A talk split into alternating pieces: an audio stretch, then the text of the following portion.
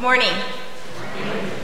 You know, the passage from Isaiah that was read um, really speaks to all of us. Um, we humans generally mean well, and we really like our routines. Um, even our rituals of faith and good works can begin to remove us from the deeper meaning of faith and the role that we play in promoting justice. The historical backdrop of Isaiah 58 is likely after the exile um, in the period of fasting, uh, Israel, Israelites would fast twice a year, and they would fast and pray and try to get help for the struggles, uh, their struggles.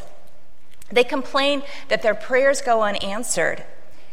In fasting, they are practicing their ritual. They're doing what they're supposed to do, and they're righteously deserving of God's favor.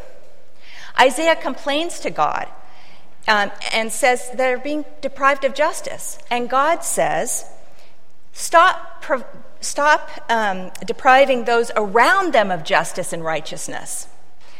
Even though Israel has been attentive to the, um, to the ritual ordinances of the law, they have neglected the ethical demands of it. This is a reminder to all of us that justice making is as much about faith as religious rituals are. Probably all of you are aware there have been a lot of um, books published this year, um, movies, documentaries um, that are recognizing the 1964 passage of the Civil Rights Act. Um, among the things that stand out about the, um, the civil rights um, struggles is the role that, that churches played in that struggle. Well, there's definitely cases of churches and church members that were not doing the right thing during that time. They were sanctioning opposition to um, civil rights. Um, for the most part, Christians were at the forefront of that struggle. The heroism of Christians during the civil rights movement symbolizes what I think people of faith are called to do in the face of injustice. Today, stark economic equality, inequality exists among countries, in the US, and here in our own community. In fact, income inequality um, has been increasing steadily since, ni- since 1970 and is now at the, um, at the place that it was in about in the 1920s, which was pre World War II, when a lot of, um, it, uh, a lot of progress was made um, in growing the middle class in particular. Corporate profits right now are, um, are the highest that they've been in 85 years. And at the same time, um, worker compensation is the, is the lowest it's been in 65 years. One thing that's kind of interesting and sad is that the Pew Research Institute has done studies about do, are people aware of this? And people are actually very aware of this, but we've become kind of apathetic and accepting of it. This growing inequality and marginalization of people at the lower rungs of, um, of the ladder are really a call for us as Christians to act. America has this image of being this place of opportunity where all you have to do is really work hard, and if you're, re- if you're willing to do that, you can make changes for yourself and for your family. Entrepreneurship is, has been the way that people can really make this change, in addition to education and, and, other, um, and other avenues. Um, this kind of entrepreneurship has always, always been difficult, but today it's even more challenging. And what can we do about it? Worker cooperatives offer a creative way for people to work together um, to change their lives by pooling their resources and by uh, accepting the challenges and the opportunities together. The unique empowerment offered by worker cooperatives are being embraced and recognized by religious institutions. The California Council of Churches has, um, pr- is promoting worker cooperatives um, as catalysts for change. Catholic Charities actually has a special grant for people that are forming uh, cooperatives. And the Federation of Protestant Welfare Agencies in New York City was really the catalyst for the passage of a bill recently in New York City that allocates uh, $1.2 million in, 19, in uh, 2015 toward worker cooperative development. The story of how New York City came to allocate public funds to the development of cooperatives is kind of interesting. Um, I heard kind of the backstory from a colleague of mine who is a cooperative developer working with a nonprofit in New York City. She said that um, she, her nonprofit was working with a number of other nonprofits in the city, and they were um, starting uh, worker cooperatives as a economic development endeavor for disenfranchised groups, including people of color, immigrants, um, people who have challenges um, at uh, gaining employment, and who are chronically unemployed. And she says that this, this group of nonprofits had worked together. They had organized several events, they'd been very successful, and they were trying to create a movement to make it bigger, but they just couldn't, didn't have the resources or the, or the leadership to do it. And then along came the, Cal, the um, Federation of Protestant Welfare Agencies. They approached the group and said, We'd like to help. The thing that really stuck out to me when I was listening to my colleague is she was surprised that a religious organization would want to help them. And she was amazed then when they put their resources together and actually made it happen. The Federation of Protestant Welfare Agencies in New York um, had lobbyists, they had connections, and they had resources, and they were able to get the bill authored, they were able to lobby for the bill, and the legislation passed. And all of that $1.2 million goes to those nonprofit cooperative development agencies to help them to start worker cooperatives for disenfranchised groups. But why co ops of all the different kinds of strategies that you'd use? The cooperative is a, uh, is a well established business model, and it's characterized in, by equality and democracy. Worker cooperatives are owned and controlled by the people that work in them, by the workers. Consistent with um, cooperative principles that date back to 1844, cooperatives are governed on the basis of one member, one vote, and people contribute economically to the cooperative and share um, equally in the, uh, in the proceeds from the co op. This is a little bit different than a standard corporation that we're used to in our uh, in contemporary society, where people's voice is linked to the amount of money or the kind of amount of stock that they own. This is not the way it is in a cooperative. As a community economic initiative, cooperatives offer a respectful, uplifting approach. Participants not only work hard to be involved, but they control it democratically. Something else happens in this process, and that's empowerment. As some of you know, I've been uh, working with cooperatives for over 20 years. The nonprofit I work for engages in projects all over California and is well networked nationally. I want to engage the religious community in Davis and Yolo County to promote economic justice through the development of worker cooperatives right here in our community. A natural start for this endeavor is to start at my home church, which is what I'm doing today. I will be reaching out to other faith based congregations, and I hope you'll enjoy me in that.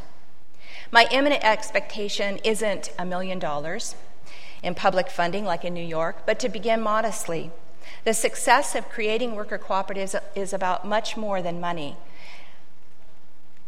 It's, money is great, but it's really not enough. I want to go back briefly to that passage from Isaiah. The passage refers to the yoke, a reference to the harness put on oxen to enable them to work uh, and to carry the burden. The yoke is used in the Bible as a metaphor for sharing or lightening the burden. We find references to the yoke in the New Testament. In Matthew 11:30, Jesus says, "My yoke is easy and my burden is light." Training in, uh, oxen in work often involved yoking a younger ox with an older, more mature ox. Um, by pairing the two, it would teach the uh, younger ox, but it would also share the burden. The more mature ox is stronger, the younger uh, uh, ox is weaker. This, kind of, this is the kind of yoke that Jesus is referring to. He, encourage, he encourages those of us who are heavy laden to take his yoke upon them and in so doing lighten their soul. In developing a worker cooperative business, people with community resources yoke with the less powerful to incite social change. There are a few ways to develop co ops. One of them is to start with a group and uh, obtain an idea and work with the, with the group to start a cooperative business throughout the whole process. Another method is to completely start a business, incorporate it, and then invite people in. This latter process, the build and recruit model, is one that I believe works best with starting a cooperative um, for the purpose of um, employing and giving opportunities to disenfranchised groups. This means that the cooperative will be developed and incorporated, and then um, worker members will be recruited in. So they will join the cooperative much like anybody would join a cooperative that's already established. Recruited members receive lots of training, and for the first 12 to 18 months during the start of the business, they receive support. Um, but from the very beginning, members are making decisions democratically. Um, the, this kind of control is empowerment. Giving control to people um, is, uh, is an important part. So while wages and a good job, a steady job are absolutely essential, the type of empowerment that someone experiences by having control over a major part of their life can be life changing. The yoke that will help underserved community members involves using the gifts and resources here among us that will help uh, to help other people to, jo- to create this business and this opportunity. And the thing about a cooperative business is that this kind of yoking, this kind of help is not limited to those people who initially joined the cooperative. But as new people come in when the business grows, they too become co owners of the business. So you always expand the opportunity through a cooperative, uh, worker cooperative business. There are many ways to yoke and be involved in this uh, project. Besides fundraising, a core group is needed to lend their expertise in educating community members, in writing press releases, um, promoting the cause, and lending technical support, um, accounting, research, business, and so forth. The goal is to create a business within the next 12 months. The primary objective of this initiative is to empower marginalized community members so that they gain more economic more than the economic development of a living wage. I've been engaged in a similar project in Lompoc, California, and their business opened 15, about 15 months ago. Here's a picture of the women that are involved in this cooperative right now. Um, they are members of Green Broom Brigade Co op, which is a green cleaning co op that provides um, house cleaning and commercial cleaning services. Before applying to, uh, for a job with the co op, each of these women completed 10 hours of training on cooperatives. The, the sessions including decision making, reading and understanding financial statements, learning about profit sharing, and other elements that are crucial to a cooperative business. This business is governed by these same women. Each worker begins the co op as a member candidate and is immediately involved in making decisions in their day to day work and also in creating policies. As a result of their involvement in the co op, two of the founding members, Diana and Carmen, have already been able to purchase homes. This is significant because um, this is the first time in either of their extended families, counting their husbands and themselves, who is anyone has ever owned a home in their family, in their extended family. So here's Carmen and her family, and they're standing in front of their house that they've been living in for about five months. And next is Diana and her family. Um, and I just want to say that the home ownership is really not so much about the money that they're earning, because they're not earning that much yet. It's a new business. Um, it's really about the empowerment process. Diana and Carmen each took advantage of community programs that help first time homeowners.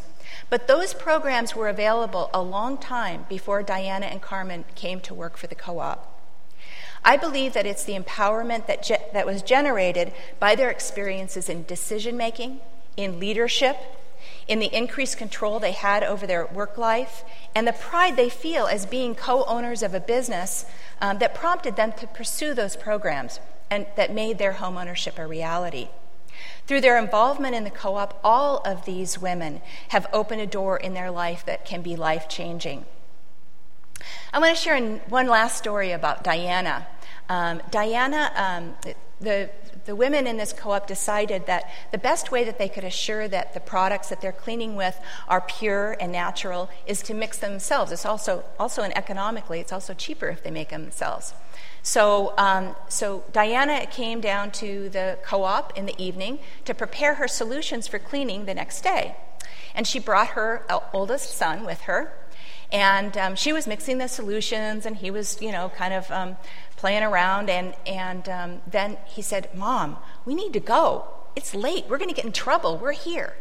And Diana looked at him and said, We're not in trouble. I own this business. And she said that her son does not look at her the same ever since that. He sees her in a different way. I invite you to join me in making a positive difference in addressing inequality in Davis and the wider community through the development of a worker owned business whose mission is to empower people by creating jobs that pay living wages and to empower people through the opportunity to own and control their own business. Isaiah 58 begins with Shout out, do not hold back, lift your voice like a trumpet. And I think this is a call to action. So let's get to work.